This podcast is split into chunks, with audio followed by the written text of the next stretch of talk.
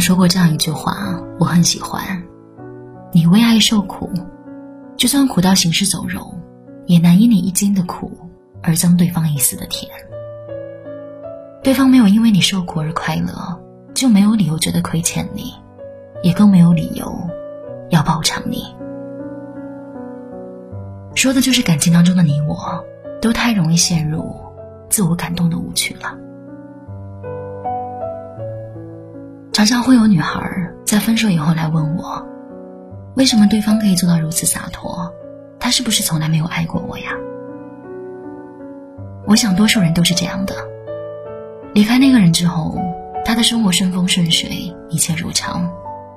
而你就像是陷入了泥潭，再也无法前进一步。你疯狂地为自己找一条出路，可是怎么努力都于事无补。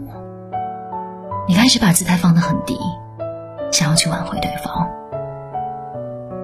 但是你们的感情对他而言可能早就已经翻了篇，你的痛苦和卑微他都视而不见。其实在一段感情里，我们不能言谁对谁错，因为你们都曾在过去那段岁月里由衷的欣赏，坚定的相信对方，想要把生活中的一切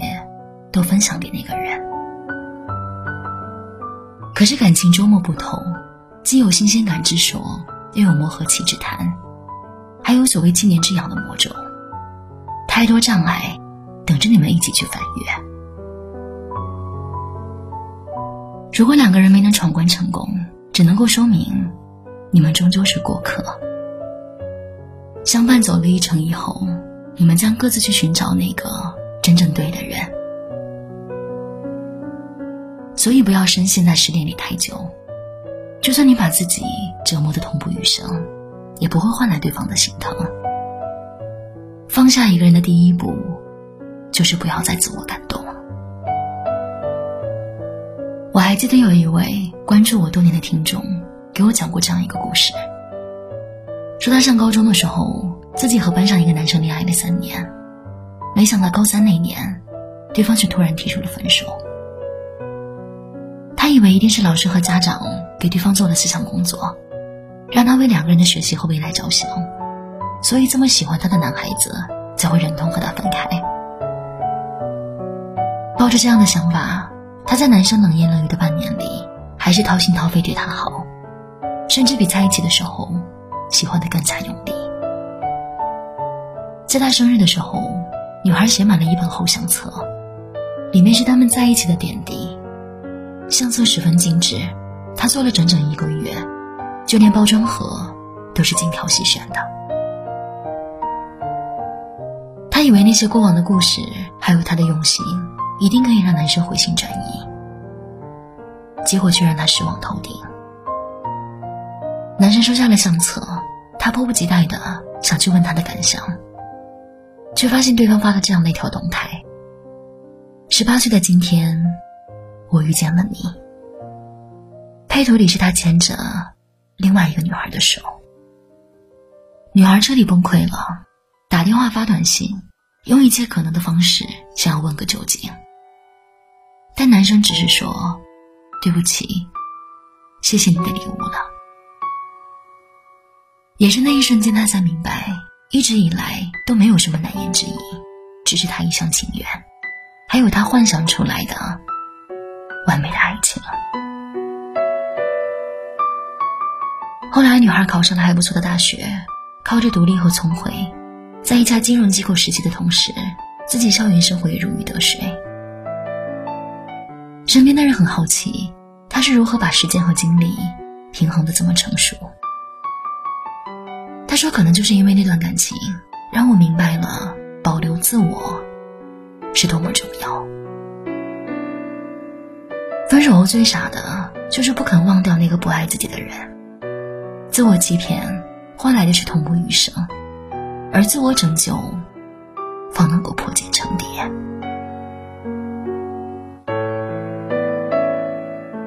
我曾经翻来覆去的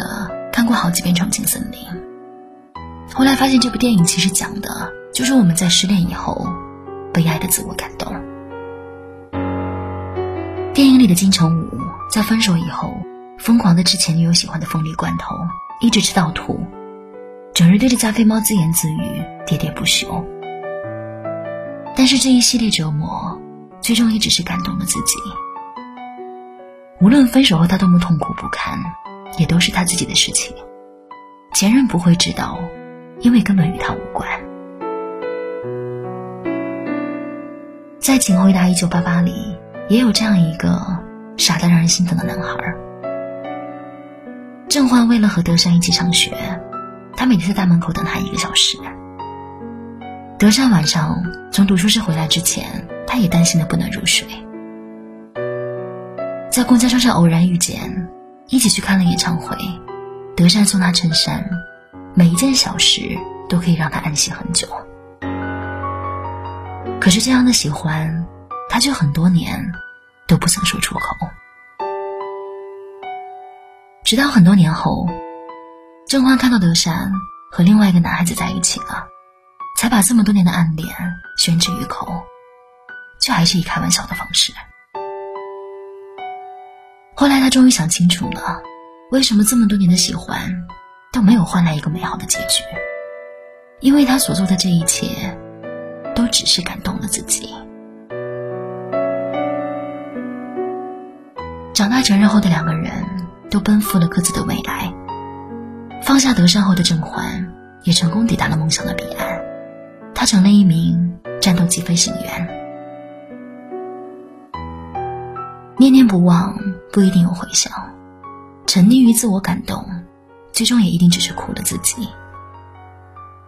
希望我们都能够在告别一段感情之后好好善待自己，不要在没有应答的爱情面前独自卑微了。